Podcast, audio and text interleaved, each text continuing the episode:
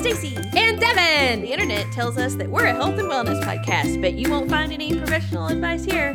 That's right. We are just here to share our journeys so that hopefully our failures make you feel better about yours. Uh, Devon, is there a category for just relatable podcast? I don't know, probably. Let's be that. Sounds good. Stacy, hello. Devon, hello. How are you? Good. How are you? I'm I'm good. I'm good. I'm good today. Right. I'm All I'm right. doing much better than I was last week. So that's uh um you know, it's all everything's Yeah. coming up Milhouse. Uh You sound alive. I am alive, so that's good. I feel better, Yep. Mm-hmm. so that's good. Um I finally finally got Cass to take their uh, tablets again. Um as of yesterday. I didn't so- realize they had stopped. Oh, I thought I talked about that last week. Maybe I didn't. About the fact that they had just like stopped taking their meds and it had No. been oh goodness. Yeah, that was like a Yeah. big problem for Oh. cuz they had like completely stopped taking meds for like a week and a half. Um because they got choked or gagged on one. Um, are they kind of big? Are they like horse No, they they're used to say? not, and they've never had a Oh. problem. Um, whenever you know, everybody had strep except for Kess, and whenever we took Kess to the doctor to get them tested, the Mm-hmm. the doctor was like, "Oh, well, your your lymph nodes are a little swollen, so I could see why you might have been afraid that you had strep, but you don't, you know." Uh-huh. Um, and so I wonder, or Kess Kess's hypotheses, because Kess always has a hypothesis, um, is that they had been exposed to strep, and so their lymph nodes swelled up, and that caused them to not want to take the pills, or that mm. caused it to get stuck in their throat because they it mm-hmm. wasn't easy to go down. Um, mm-hmm. And that is what caused this whole thing. And then they were just like stuck on it, like they couldn't let it go, type of type of thing, which is very mm-hmm. possible. I mean, definitely it was a mental thing. Like you know, they weren't able to they they tried it it got caught in their throat and they gagged and then they tried again and it happened again and they were like okay i can't do it anymore you know and then they Yeah. just like would not try um, Okay. and so it was just like this long oh thing about trying to um you know get them to okay well if you're not going to take that you know could you take uh take something else. Would you would you be willing to take liquid? No. Uh, okay well then let's see if we could give you this patch. Maybe this patch would help. And this patch does not is not covered by insurance so it's like $600 i was like no we can't do that. Um, No. so, um yeah so it was just like oh it was a nightmare for about a week and a half with all that stuff. But they're taking their meds again. Um so things seem to be knock on wood doing better Okay. Good. Good. Good. here's hoping um Yeah. and that definitely goes a long way to making making things better but it's also a short week um we've got uh a half day tomorrow for school and then Mm-hmm. Nice. um we have thursday and friday off because it's thanksgiving so Mm-hmm. that's exciting um yeah so i'm feeling i'm feeling feeling pretty good feeling pretty good about life at this moment Good. we went Good. to Bays Mountain over the weekend, um, which is a nature preserve slash uh, planetarium slash Okay. animal habitat place up in Kingsport. Um, And I'd heard about it before because it's, you know, it was close to where I grew up, but I had never gone. And it's been around since like the 70s, I think. So it's been around for a while.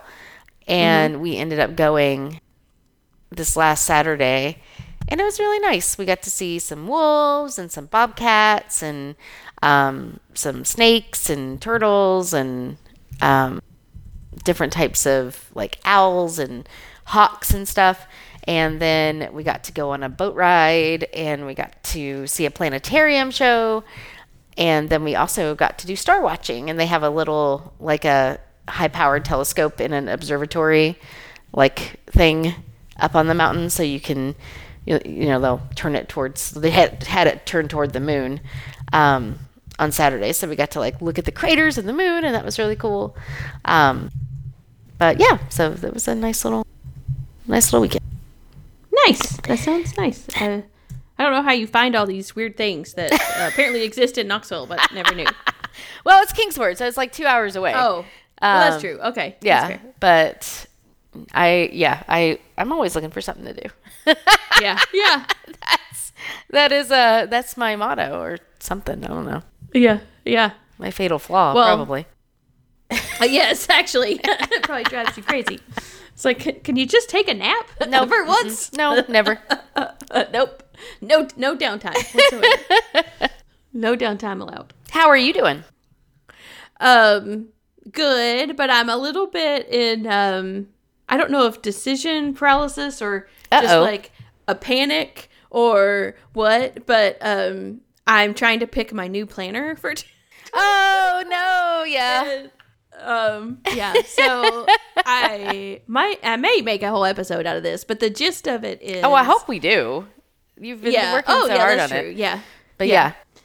um the gist of it is so I, I well and you you actually do this a lot worse than me but Okay. i uh, so, sometimes set unrealistic expectations for to do's so i'll be like I'll have like I'll be like, "Oh, I'll do that this weekend." And then next thing you know, I've got 20 things on my to-do list that would realistically take like 4 days to accomplish. And Uh-huh. I'm just like, "Yeah, I'm going to do it this weekend." With no realistic expectation of the time it would take. Right. So I want to try to do some proactive time blocking. But the problem is in a paper planner is that nothing ever goes perfectly according to plan. So if Right. I time block something and I mark it and I like highlight it or pencil it or you know, I guess I could pencil it, but um, I've been doing highlighters and stuff. And if I do that and then my schedule changes, well, now that changes with the log because I also want a log of what happened in my life. Yeah. So I'm wrestling with two parts and how to make that work efficiently because I could I could run two planners concurrently concurrently, but That seems you know, like a lot.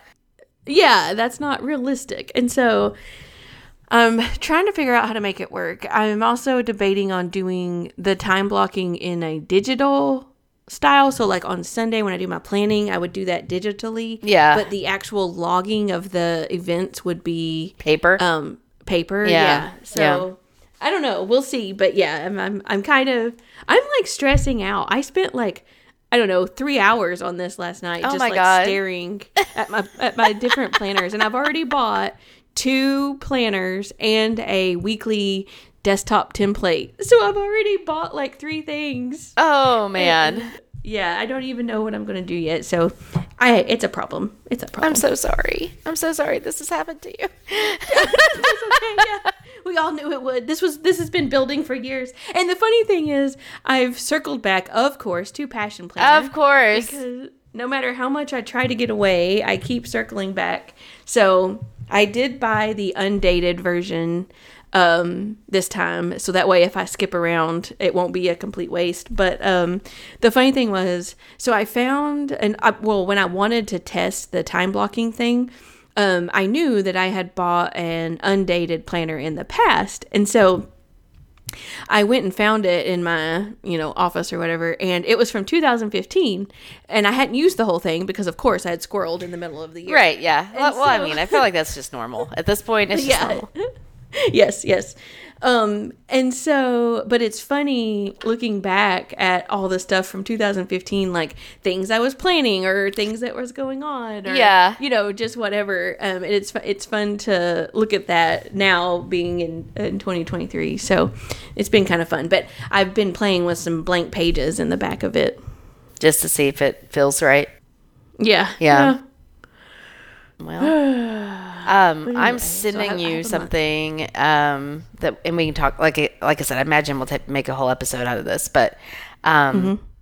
mine is not nearly my idea about planning is not nearly as whatever is yours because uh, I've just decided that I don't really plan. So what I'm doing true, instead yeah. is uh, You just I'm- need a schedule, Right. Like well, schedule. book. maybe not even that. So what this is, it's a mental health journal. And so Mm-hmm. instead of planning, what you do is it like has a daily and it's not predated. So if you skip a day, it's not going to like be the end of the world, but it just gives you like a little template of like, how are you feeling? What self-care things did you do? How much water did you have? rate how you, the, what the day is, and then you know what'd you do for self love? What's your what are you grateful for? And then what's on your mind? Um, Okay. and what's your next step? So it's like a, a very quick hitting, reflective thing, which I feel like that might be more helpful for me than yeah. you know Yeah. the the deep dive planner thing. Like maybe this Yeah. maybe I just need to just have something to kind of force my force me to reflect on a daily basis or however long however many times I actually get to it. Um, Yeah. To uh to do that. So I, I thought that was cool. Um, so I might do that, and then of course I really like the tarot journal. So I don't know if I'll do Yeah. both or if I'll do just this one and maybe put my you know just put the card in here because I mean I could do that. Yeah, I just be like, I pulled the card today, and here's the card it is, and just like Yep. put that in there somewhere if I wanted to. Um, I don't know. We'll see. A lot of it may also be whatever because I've like thrown this stuff at Thomas. I mean, like, hey, buy me something for Christmas. Um, so I guess whatever just he, whatever. yeah, whatever Yeah. he decides he should get me is what Yeah. I'll go with. yeah, that's true. That's always that could be the best too. Yeah. Make the best of whatever. Um I so what I've never been a person that kind of wakes up and sits around. I've always uh, like on the work day, I've always been someone that like cuts it to the last second that I can and then gets up and runs out the door, but Right. since I've been doing the Invisalign, um, it's really annoying to have to brush your teeth at work because brushing your teeth in a public bathroom is real awkward. Right. Um, and so I have, uh, just due to that, I've had to drink my coffee at home, which makes me sit around for like 15 minutes. Um, Oh, And so it's kind of, yeah, it's kind of been nice. And I could definitely use that to kind of plan my day if I wanted to take a more day by day approach yeah. Yeah. um I might could do that. But yeah, so I'm just kind of like sitting around in the morning, kind of relaxing, drinking my coffee, Right. looking at magazines or whatever. It's been it's kind of different. So, you know, yeah. Yeah.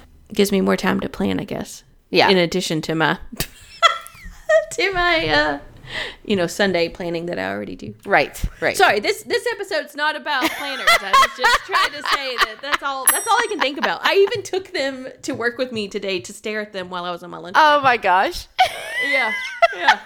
So sorry, I'm a little. It's O- okay. OCD about it right now. It's okay. Hyper focused. I I understand. I've been there. I get it. Yeah, yeah, yeah. I, me understand hyper focus? No, never. Never. Not me. Oh. All right. Well, um, let's see here. What are you drinking? That's Uh, we need to I'm ask that. drinking a rosé from Ooh. that um, Ryan William winery that we went to in upstate New York. Yes. So we have two bottles left. Uh, one is a white that's called like Vintner or Gr- Gr- Grissner Vintner or something. I don't know. It's some kind of wine I've never heard of, but okay. uh, we've got that and then this rosé. So this is the down to two bottles, but yeah, so I'm enjoying that with some um, metal ice cubes so they don't water down my wine. That's nice. There's like Yep. the whiskey rocks, right? Like yeah, yeah, pretty Yeah. much. Yeah. I remember those. Oh, that's funny. Well, good. Yeah. What are you drinking? I am drinking a um, Blackberry Farm Brewery Goat Hill beer, a Kolsch style ale. So I've been very into beers lately. I don't know why. I Okay. um I think maybe because like, you know, drinking the same box wine is great, but like I Yeah. can't get old. After a while. Yeah, and a beer I can open up one and have a new experience, as opposed to with the bottle of wine I have to open up a whole bottle and then That's very true. drink it, feel ob- feel obligated, quote unquote, uh, Yeah. invited to drink the whole Yeah. goddamn bottle. So I'm try- I'm trying to be a little bit better about how much alcohol I'm consuming. Um, and so when I if I open up a beer, it's not so bad. Even though what I have realized is that beers I feel perfectly comfortable like opening up like at supper time with food. Mm-hmm. So I'll end up drinking one then, and then I'll drink another one, and then I'll drink. So it, I don't think Oh, it's just it's just spaced. any less. Yeah, it's just spaced out for a longer period of time. well, okay. It's So- lower ABV, probably. Uh, so. Yeah, I guess that's true. But anyway, it's I have been better this week because it's a holiday week and a short week. I just was like, no, I'm gonna drink during the week. It's fine. Um, That's fine. it's fine. But uh, last week, the last two weeks, I have been uh, only drinking on the weekends, which was, um, I don't know if it helped. It was just such a crappy couple of weeks. It was probably the worst time to decide to quit Yeah. drinking. That's Um, true. But um, you know, so I may try that again uh, after the holiday, after Thanksgiving, and you know, give give it a give it a try. Yeah. It was like Well, special, I was special events definitely only. thinking. Uh, what? What'd you say? special events only. Oh yes, yes. Well, I was definitely I'm all in on doing uh, dry January, except for while I was staring at my planner, I realized that we're going to the beach in January. So then I was Oh, yep. in, in my planner, I was like, definitely doing dry January, and then I was like, dot dot dot. Oh, after vacation. so it's going to be like mid January to mid February. okay. January ish to February ish. yeah, exactly. But I'm I feel in. like I feel like um, I just might embrace the idea of ish, and then ish becomes Yeah. my new word for 2024. I'm just I'm gonna write that down because I want to like that. I may come back to that whenever we start planning for our next year because I feel like Okay. that might be one Yeah. way that I could do something and succeed. yeah, yeah. It's like I'm just going to be healthy-ish. I'm gonna move-ish. I'm gonna Yeah. It sounds perfect. I'm going to have you know decent-ish mental health, Yeah. and I'll Yeah, do dry January-ish. Yeah. I was thinking I'm all in for, uh, when it's convenient for me. right. exactly. Yeah. Ah, shit. Okay. Um. Well, should we go into our topic? yeah, I think so. since 'cause we're probably getting already that. halfway through the episode. Ah, I mean, you know, uh, yeah. Ish. ish. so what I thought we would do today is, gosh, when was this? It was November, beginning of November. No, it was no. I think it was Halloween week. So it's the end of October. I want to say is when this happened. Um, I was on Facebook. Shock. You know, surpri- surprising no one. I was on Facebook. Uh-huh. And I had seen this ad come up because of course Facebook gives me ridiculously targeted ads. Just as a Yeah. quick aside, the thing that they're they're tempting me with right now, do you remember in the 80s those those weird markers that basically if you drew with them, they they were like just glitter. It was like shiny Yeah. metallic markers and they had Yeah. like a dark outline on the outside. Well, now I'm getting advertisements for these markers. it's like we brought the 80s back and like it's such a fucking core memory for me those markers. Yeah. the way they smelled the way that that felt to write with them. Um and i'm just like oh my god i don't know if i could i'm gonna have these markers. Stupid facebook probably- ads. They're probably not that expensive. so no it's like $20 i like it'll be fine. Do it. but it's worth it for the nostalgia. right. Um but anyway so facebook is really good. All i have to say facebook's really good at, at targeting me for Yes, ads. And so i sure. i got this ad for a free f- online um conference for parents and the title of the conference was mindful parenting for high needs kids. And the they had like a list of people who were on who were going to be guest speakers and one of the people that they had on there was Dr. Daniel Siegel, who I have talked about before many times on this podcast as a, a neuroscientist and writer who has um, written and created and is just really, really great at the mindfulness stuff. And so I was like, well, hell. and this is, this is something I need to see. This is something I Yeah. should. And it was free. So I was like, okay, well, there's got to be a catch, right? Um, and there was. The catch is that so it's an online conference so it's it's not like at a specific time. It's pre-recorded um, sessions that they've done with these guest speakers. But like they're only available for that one day that Okay. you that they release them. So it's a five day conference um, and everything is only available on you know like the wednesday the thursday the friday saturday sunday um, when it comes out. And so it's, it's like impossible to you i don't know what kind of life you would you would definitely not be mu- Yeah. not definitely not be parenting um, high needs kids to be able to sit there and, and listen to um, five days nonstop of these um, of these of these recordings. So that's how they get you. Because if you really want all of them, if you want to be able to listen to all of them at your leisure, uh, then you have to pay for them. And uh, I mean, it's like I know it, it's not inexpensive. It's like a hundred dollars, I think, to have you know unlimited access to all of the sessions. But there are also a lot of sessions, and a lot of it's really good. Um, But I don't have ninety seven dollars to get lifetime access to something like this. So I was just like, Right. you know, as soon as I got home, putting in my AirPods and you know scribbling notes while I'm you know washing dishes or whatever. So it was. Um, Yeah. it was not exactly the best conference experience, but it was a lot of really good information.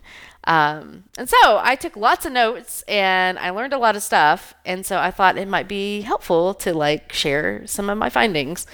um, Okay. And kind of go through it. I have so much stuff. Um, and so I'm trying to figure out what the best way is to like go about this because Yeah. This is where I was going to go into true true to form, true true to form for Devon. I mm-hmm. would like go into the office. I would get scrap pieces of construction paper that were pink that I knew none of the kids would ever want to use again, and I would just like be writing down my notes as I was listening, you know, in the kitchen doing something. But then another day, I might be sitting at my computer, and so I would bring up a Notion notebook and type in um, my notes that way. So depending on the day, I have notes like everywhere. Oh my gosh. Of course. of In course. pure, true chaotic fashion. Yes, I mean there's there's no rhyme or reason to anything that I do, so it's fine.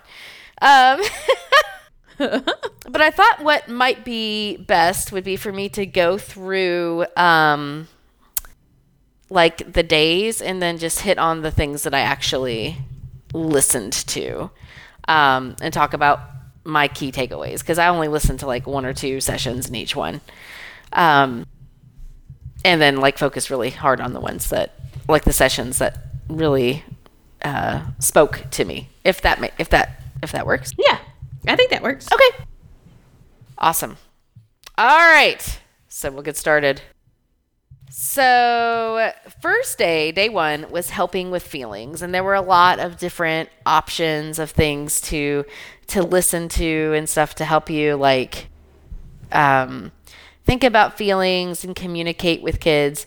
The first thing that I listened to was um, ridiculously powerful. So that was like if if the first session I had picked had been like a dud, then I may have been like, no, never mind. Yeah. Um, but I picked a session called Mindful Communication Simple Tools to Talk with Kids Even During a Conflict. And the guy who um, was the the presenter was named Oren J. Sofer. And it's really interesting because his his session was all focused on the idea of communication with kids being focused on or having a non-violent communication uh, approach.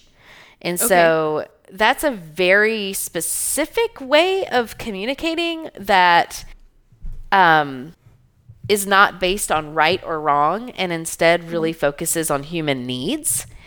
And you use that a lot whenever you're you're trying to um, resolve conflicts or trying to, you know, um, patch things up or you're in a highly tense situation as an adult, like you would still use these. Like nonviolent communication is uh, something that diplomats and whatever get training on so that whenever they go into these high stress, high stakes situations, they can like figure out ways of communicating and and being firm with the things that you need or your boundaries, but without causing more problems, right?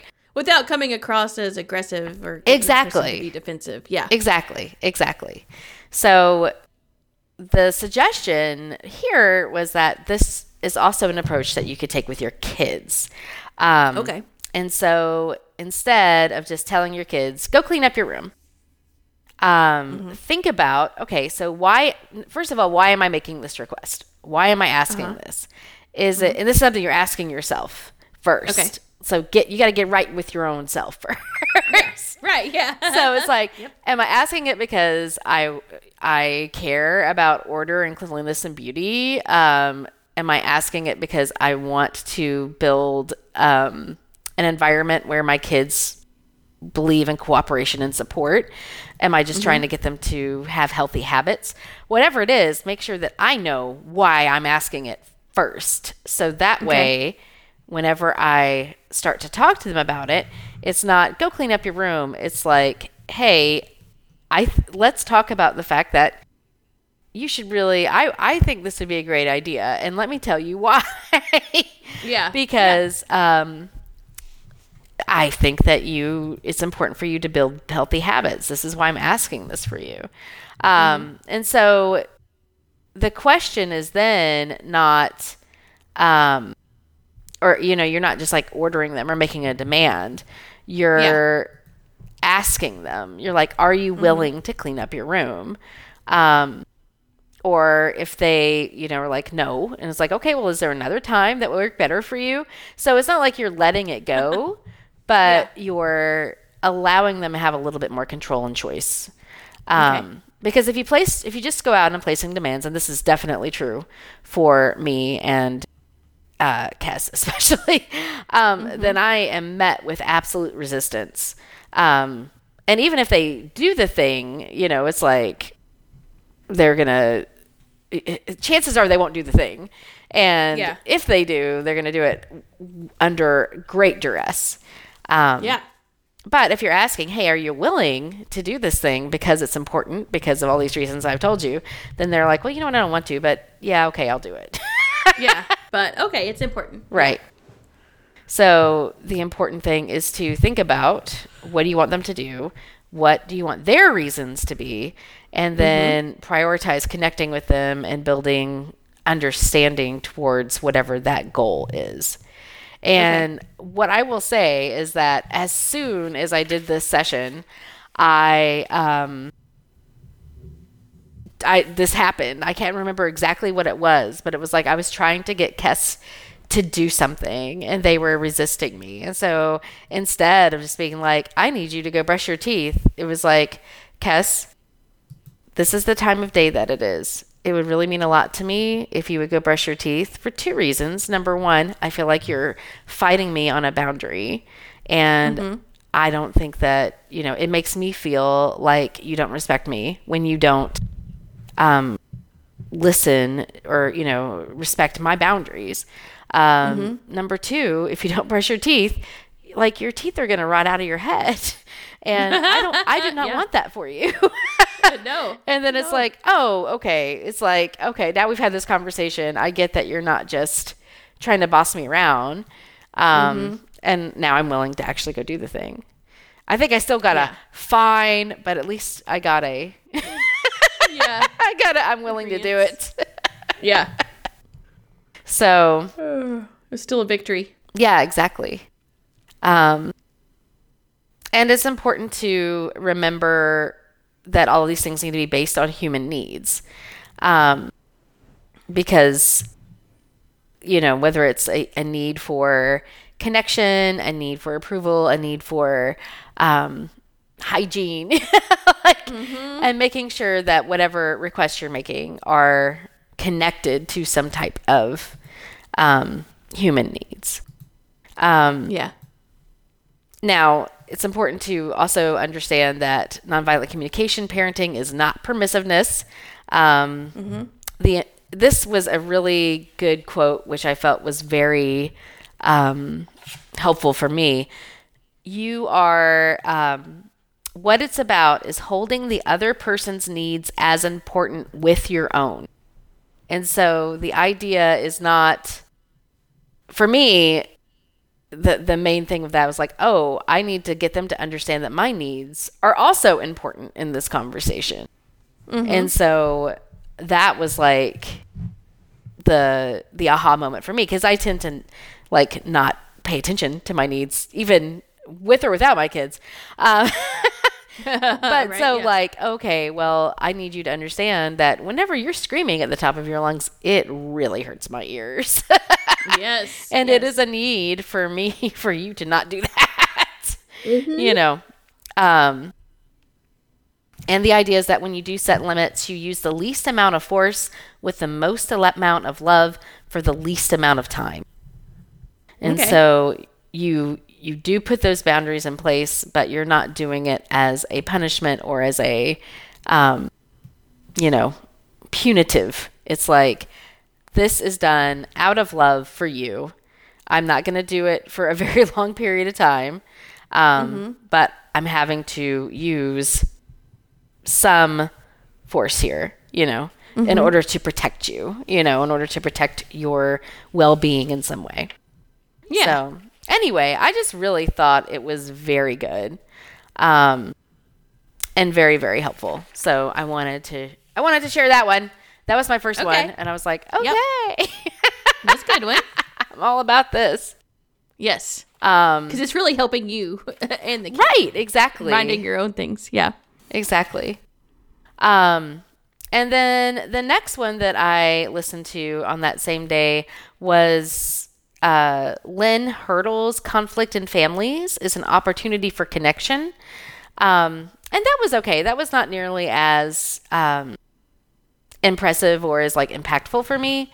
But it was basically just looking at conflict as an opportunity and also um, m- skillfully modeling conflict for your kids. So, not avoiding it, um, letting them see what it looks like, uh, letting them see what listening looks like, letting them see what that resolution looks like. So, uh, you know, you may tend to try to, at least for me, not that we we don't even really have that many conflicts, but you know, if there's a conflict, I tend to like not want the kids to see like mommy and daddy fighting. You know, Oh, yeah. um, yeah.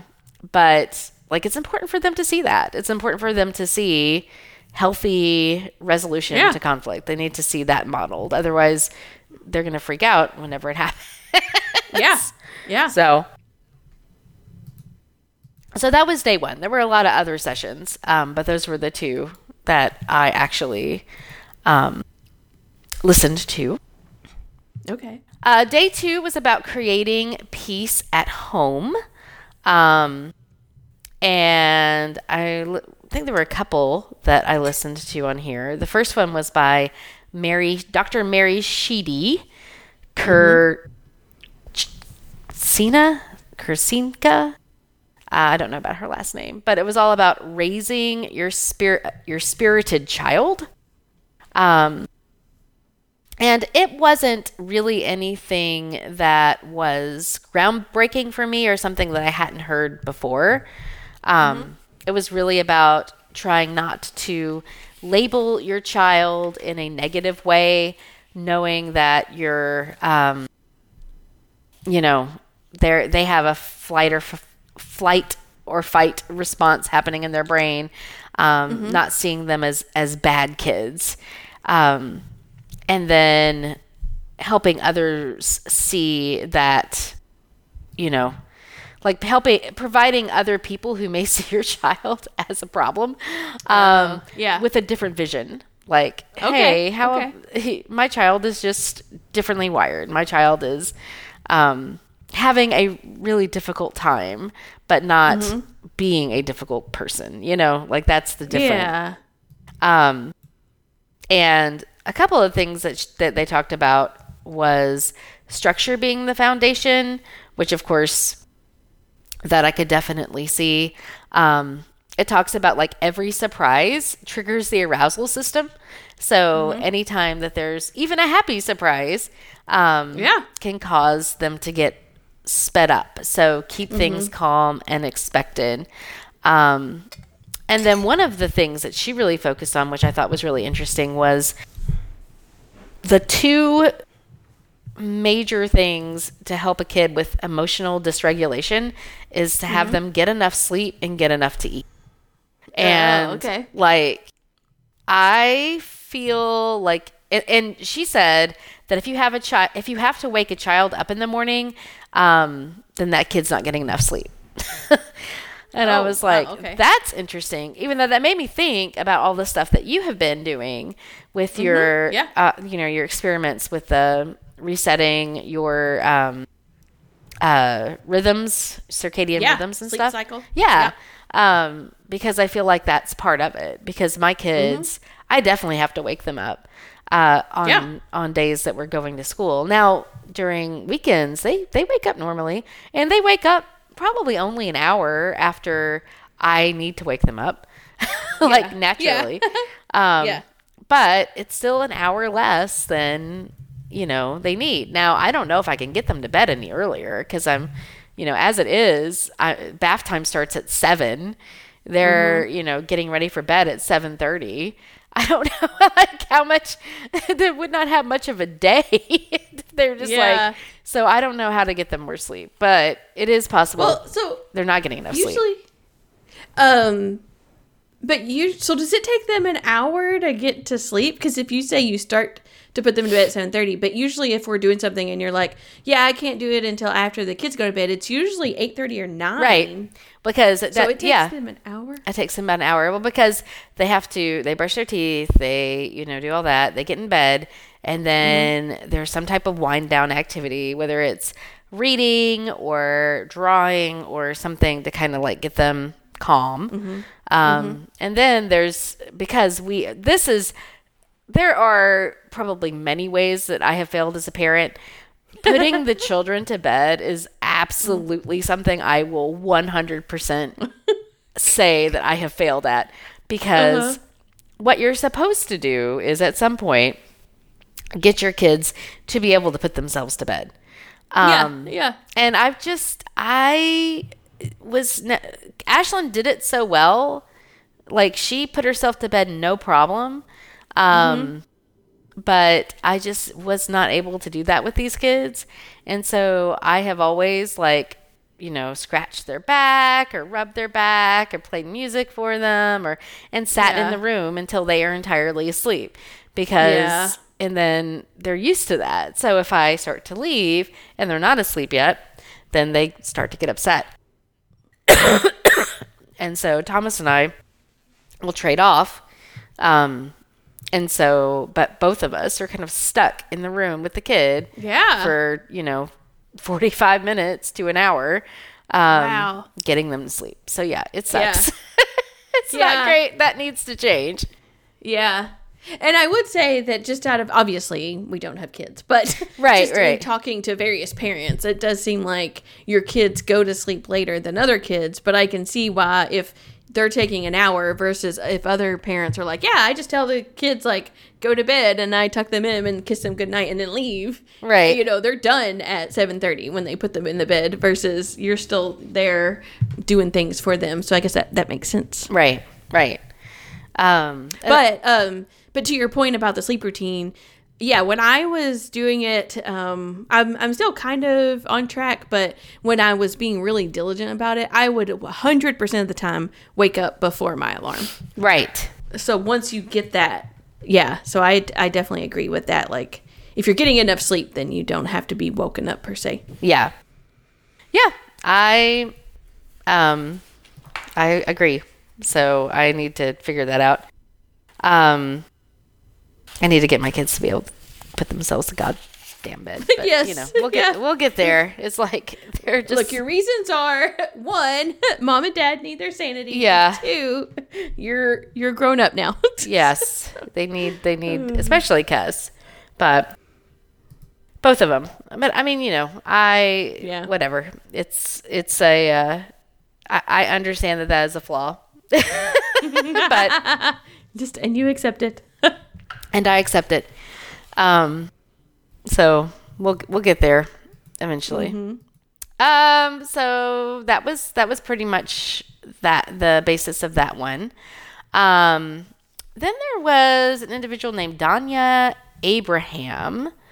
Um, and she had a session on help your high needs child identify and grow his superpowers. Um, which also was really interesting for me because she was very much like, "Hey, life's messy. Um, you're not going to get it right." so I, auto- Yeah. automatically, I was like, "Okay, I like you." Um, yep, yep, yep. and she says she her approach was so often we try to change who the kid is and what the behaviors are. And what we should look instead is, hey, what are these kids doing well?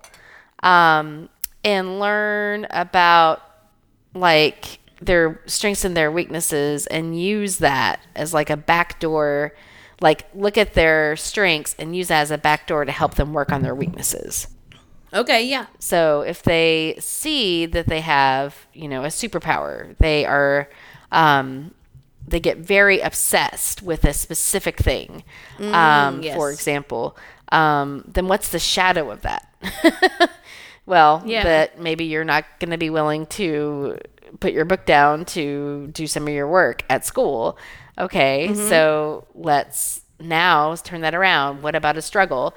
You're having a hard time um, putting your book down.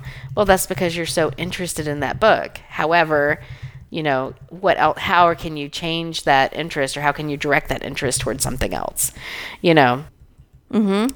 um so i thought that was an interesting one too i thought it was really helpful um was that the only one that i listened to on those so those were two It looks like i took two from each day um day three, I don't think I listened to anything because I think that was like Friday night or something. I was like Okay, not okay, yeah. around.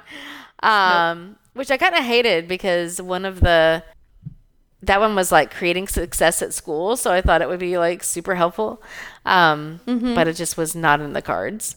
Um, so day four was whenever I got back into um, listening to these again. And day four was all about addressing anxiety, ADHD, and autism. And this was uh, really helpful for me, especially, let's see, there were two. Let me get my, this is where I have to change my notes. okay, okay. Uh, the first thing that I uh, listened to or, or watched was Dr. Mark Bertin.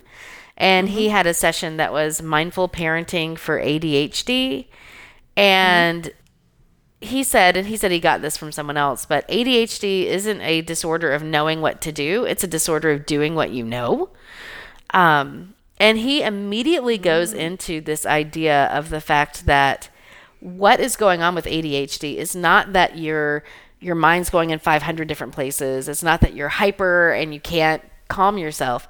It's that the part of your brain that manages your life is disordered. There is Okay. a problem with the executive functioning part of your brain. Um, So most of the time, kids know exactly what has to happen. They know what that goal is, um, but they just can't get it. They just don't know what they're supposed to do to get to that goal. They can't get Yeah. it done. Okay. Um, and so it really is like this developmental delay of executive function. And it's interesting because this was something that I had always wondered about because Kess never exhibit. I mean, you know, Kess had a lot of energy. Kess was always high energy, but Kess didn't like have problems at school or things that were like um, interfering with her abil- their ability to learn until um, they got into third grade. Like they were able to go to school. Um, we did some homeschooling. They went into second grade, had did great in second grade, no problems. Right? Um, But then they got to third grade and everything just fell apart. But what happens, this is actually very common that ADHD doesn't get diagnosed until kids are older. And the reason is because um, you don't have quote unquote ADHD until you have a severe enough deficit that you're causing yourself problems. And as you get older, more is demanded out of you. So when you're in first and second grade, and I know because I teach in that classroom, they do not have any executive functioning skills, and it's fine. Like they're learning that, right? We're teaching them how to do that um, slowly, and but we're still doing a lot for them. Yeah. Um, So if they have a severe problem with executive functioning skills, it's not gonna. It's okay. They'll be fine. like it's not gonna Yeah. cause them to freak out. Um, Yeah. But as they get older, there's they have to. They're they're required to do a lot more from you know organizing themselves organizing their work organizing their life um, organizing their emotions you know um, and it gets really complicated and so the older that kids get um, you know the the more likely that it'll actually show up as a problem and this he actually said that a lot of people don't even get diagnosed until they're adults because the level of executive functioning that they needed to do um, was never like it didn't get so bad for them it's, to cause a problem until they like reached adulthood and now they're having Oh. to manage a household and you know because everything gets more complicated as you get older Yeah. um, Yeah. and so i was like well that's also very very interesting um, but yeah so it was like this was just so it was just such a helpful um, session because it really did a great job of making me look at it differently as opposed to um you know focusing on it as this you know oh well your your brain is just not able to focus or whatever. It's like oh no you're having an executive functioning problem and that explains all of this stuff. Um and so the things that they said th- um, is that it's really important to plan and you know look at the school plan. What is it doing to help support your kid? What supports do your kids have outside of school? Um, make sure that health and health routines are in, in place so again sleep nutrition exercise um, and make sure that you're looking into medication so I liked this guy so much that I actually got his workbook that he created for parents, and I haven't read it yet. But there's like because he created like a mindful parenting for ADHD book. Um, but I do have it, so I do plan to go through it and find out more because I was just like, this guy is is the shit. yeah. Yeah. Sounds like it. And then this was probably the one that I, the day that I got the most, the most sessions done. Um, there were also, sorry, the next session that I listened to was Dr. Edward Hallowell. Um, and I'm not going to talk very much about this guy other than he was hilarious. Um, he his session was how to help kids with ADHD find their strengths, and he he identified as someone with ADHD, and you could tell that he was definitely like just kind of out there. Yeah. Yeah. Um, and so he was just very trying to trying to actually get anything um that you could like use in like a like he started talking about the seven habits of highly effective ADDers and he didn't even get to seven because he he got distracted. He had squirreled. right. Yeah, exactly. He had like four and he was like, "Okay, well, I'm done." So he definitely has his own. He knows from experience. Right, exactly. Um, but a couple of things that he said that I just thought were funny um, is he said that having ADHD is like having a Ferrari engine for a brain with bicycle brakes. and I was like, okay, yeah, I see that. I see that. Okay. Okay. And then he said, um, in our world, there are two times now and not now. was like, all right. Yeah. So- it sounds kind of kooky. Yeah, he was definitely pretty kooky, but he it was uh it was I felt like it was still a useful thing to um, Okay. to look at. Um and then there were a couple other ones Four ways to help kids with ADHD succeed in school and life. Um and that was kind of the same sort of situation uh, as the other guy, talking about ADHD kind of being a misnomer because it's more about executive functioning problems. Um, the he did go a little bit more into like the science behind it.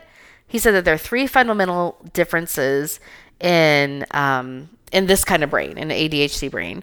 They have a harder time uh, having large periods of attention if the thing is not engaging or high priority for them. If they're interested, they can Yeah. stay super focused. But if it's like something they don't care about, eh, they're gone. Um, Yeah. Number two, their brain allows more information to come at them at the same time. So they don't filter out other info even when they're in the middle of doing something.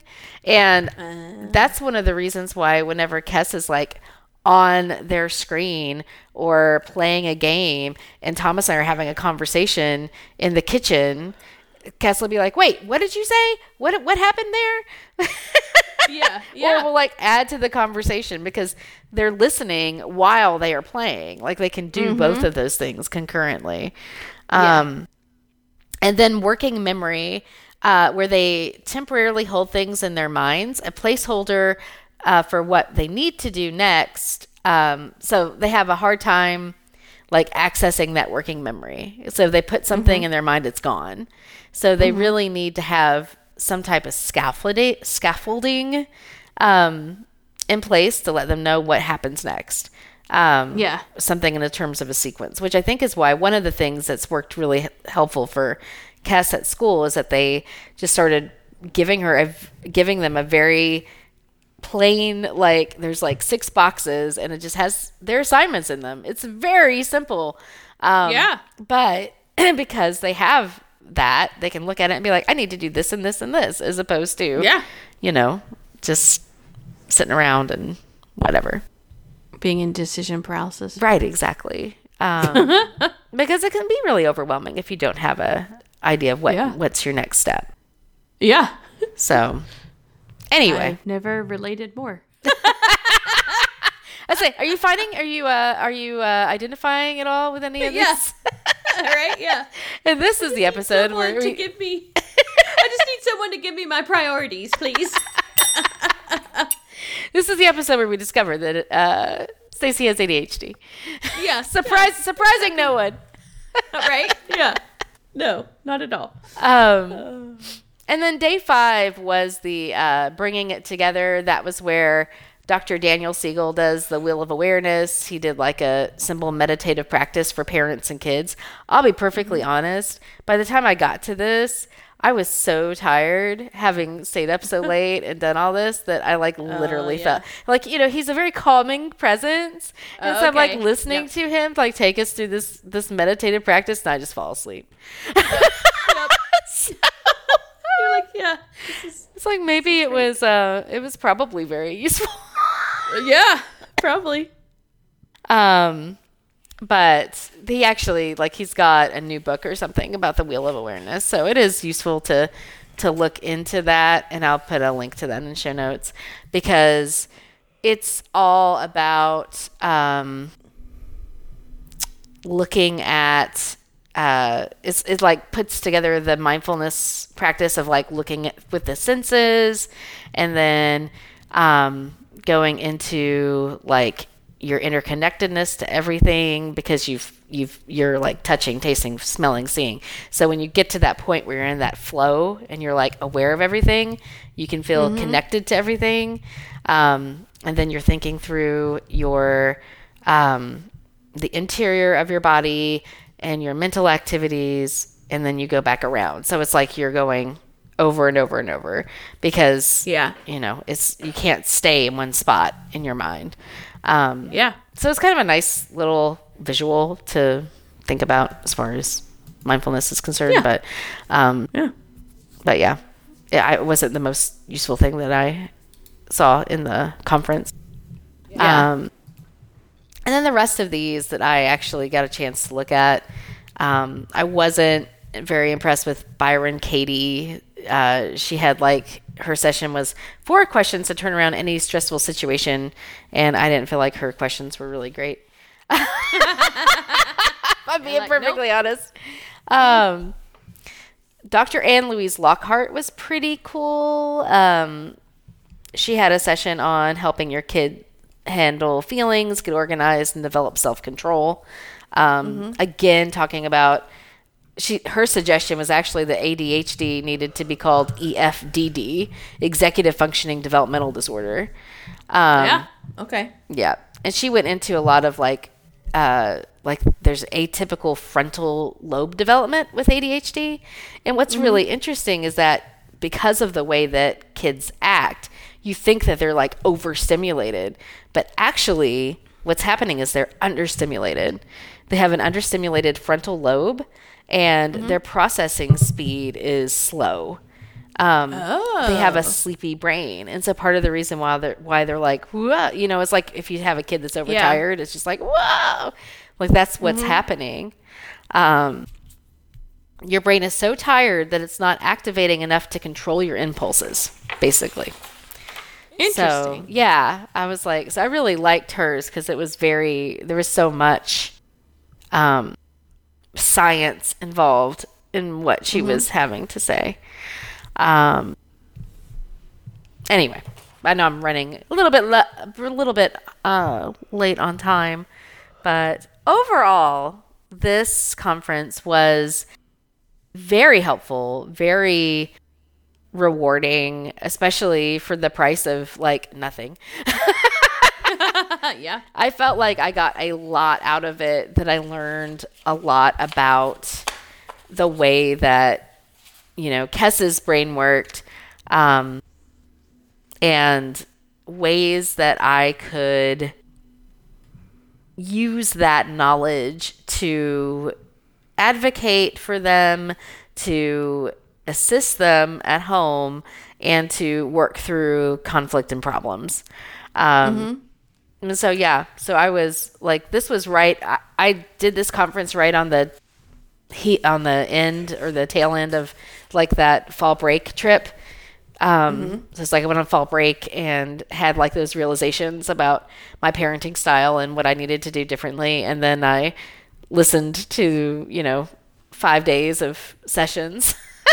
Yeah. about other things to do and i was just like okay i get it um, but i will say that you know it's really i know that i am far from perfect and i screw up so much but one of the nice things about listening to these sessions was that the resounding um, message was that these kids are doing the best they can.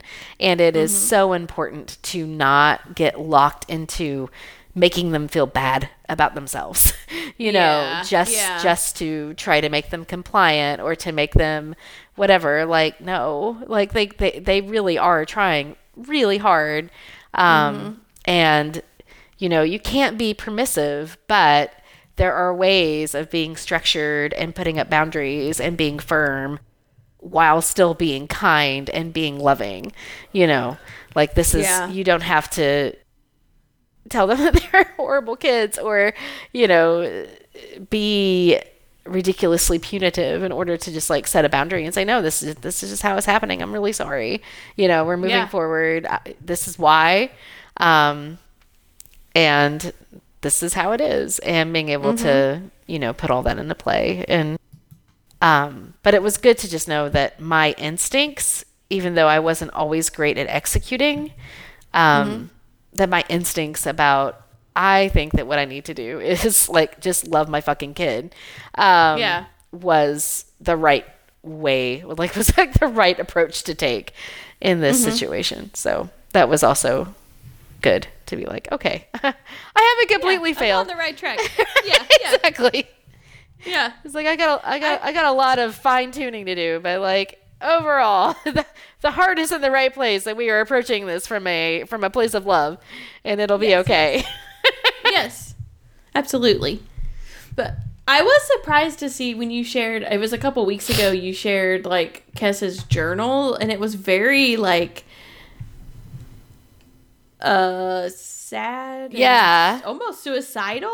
Um, Right, like the- yeah, yeah well it was it was interesting because they wrote it and i was like um and they were like i and i took a picture of it just because i wanted to take a picture of it and they were like you can share that and i was like Yeah. really and i was she, they were like yeah i want other people to know how it feels and i was like okay we'll do Mm-hmm. Yeah. this you know um yeah, so yeah i mean but yeah i mean i think that they do get into these these frames of mind where they get really sad and depressed and they feel really bad about um who they are because it causes so much problem you know and Yeah. um and so it is really heartbreaking but also it's like i'm glad that they're able to express that and understand the difference between sometimes i feel like life isn't worth living as opposed to i'm going to go do something about it you know what i mean like Yeah, yeah. being able to understand i feel really bad and now Mm-hmm. i feel bad so i'm going to write this down so that other people can understand what it's like and that actually makes me feel better because i'm doing something important yeah. So- yeah, i thought that was really cool that they had decided to to do that as their writing project. Um they're really interested in um trying to help people help people understand ADHD and also help kids understand that they're not alone uh, when they're going through it. I think because Kess's first year of kind of dealing with it was quite honestly kind of traumatic for them um, in the the situation they were in and some of the some of the people who were involved in their um, schooling in their life um, at the time. I think that they were uh, uh, they just did not you know we were all trying to figure it out. And I think in the process they were really labeled as a a really bad kid um, and they felt that you know mm-hmm. and um, and I think that because of it and because they recognize what happened, they're really wanting to be able to make a positive impact on other people who might be going through the same thing, which I think is Yeah. really awesome. Yeah. Um, and it may be something that directs them. It's like, you know, Ashlyn always struggled with autism, still struggles to this day, um, but never really had any um, drive to become an advocate. Like, Oh, yeah. you know, Yeah. me trying to get her to advocate for herself is is really hard.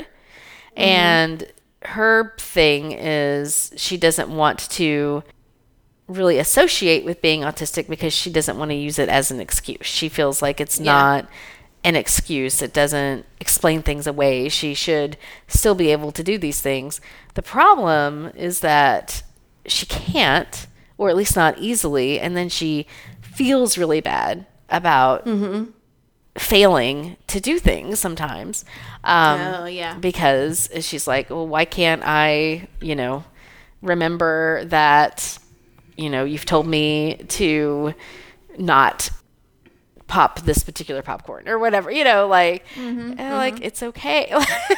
I'm we're reminding you again that you need to do this and this, but like, also, I understand that you have autism and have a memory disorder where you're not going to remember stuff and it's okay like but they don't see it like they just automatically Yeah. go into a self-deprecating self um you know flagellating situation and i feel Yeah. like Kess understanding that ADHD is a thing that has helped empower them to a degree to be much more of an advocate because hey this is a this is the way that my brain works and I'm sorry, but hey.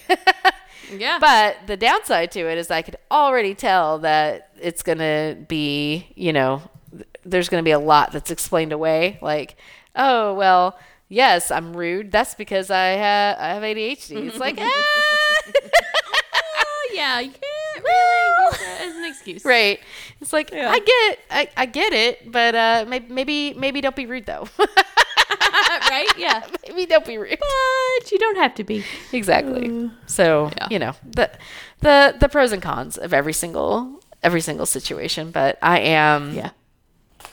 I am proud of them i think that they're working really hard i know that it's it's not easy um to be to be a kid in this world um but especially to be a a non-binary adhd kid in this world um Yeah.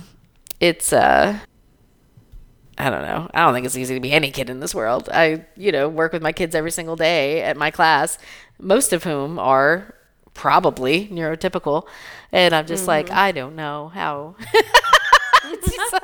Like, your life is so hard. Like, you know, and I, and I mean, grown-ups say that in a sarcastic way, you know, like, oh, well, you don't have any worries. It's like, no, kids have a lot of worries Yeah. kids worry about you know wh- what their parents are doing when they're not with them all day and they worry about um, what can they do to please their teachers and please their friends when often it's competing issues? And you know how much is pushing the rules so much so that you're being independent and you're being a little deviant and that's okay because you're supposed to do that. Um, and then how much is too much to where you're hurting someone's feelings or you know putting someone at harm or really annoying your teachers to the point where they might snap at you Yeah. you know um, it's Yeah, I didn't think any of that. I I I was I was just a good kid. I wasn't I wasn't trying to push boundaries. Oh man. That's funny. Not even a little bit, not even like I'm going to you know, mom said not to climb this tree, but I'm going to climb just a little bit of this tree or just a little bit higher. That never was a thing for you. I don't know. Uh I mean, not that I was a perfect kid. Don't get Right, me wrong. right, but, right. Uh, yeah. I, I think I usually argued with them. Like if they said like don't climb the tree, and then I'd, I was one of those kids that was like why, and then they would they wouldn't pre-think of it, So Right. they wouldn't have their reasons like you talked about at the very beginning of the episode, Right. And so then it was like, well, I don't understand why I can't climb the tree if you don't, you know, like. maybe be I fair. I don't know. I don't know. That's kind of how Kess is, though. Kess doesn't necessarily um, defy what I tell them to do. They just argue until they've argued themselves Until they into the logic. Yeah, basically. yeah. It's like, okay, kid.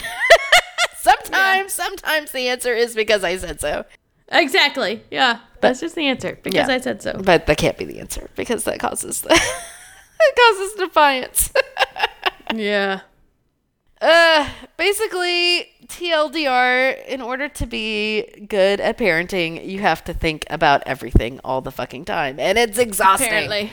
Apparently. It's exhausting, but it's worth it. Yeah. Yeah. No.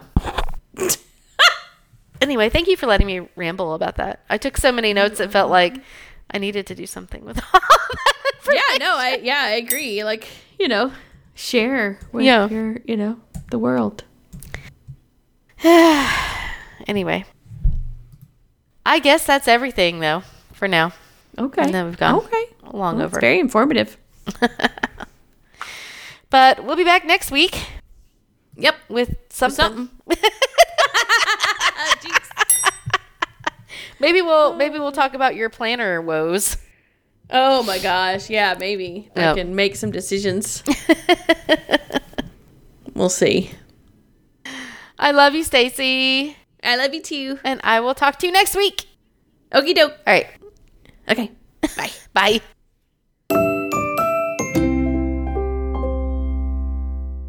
A Hoots Media production. Hoot, hoot, hoot, hoot, hoot, hoot, hoot, hoot, hoot, hoot, hoot.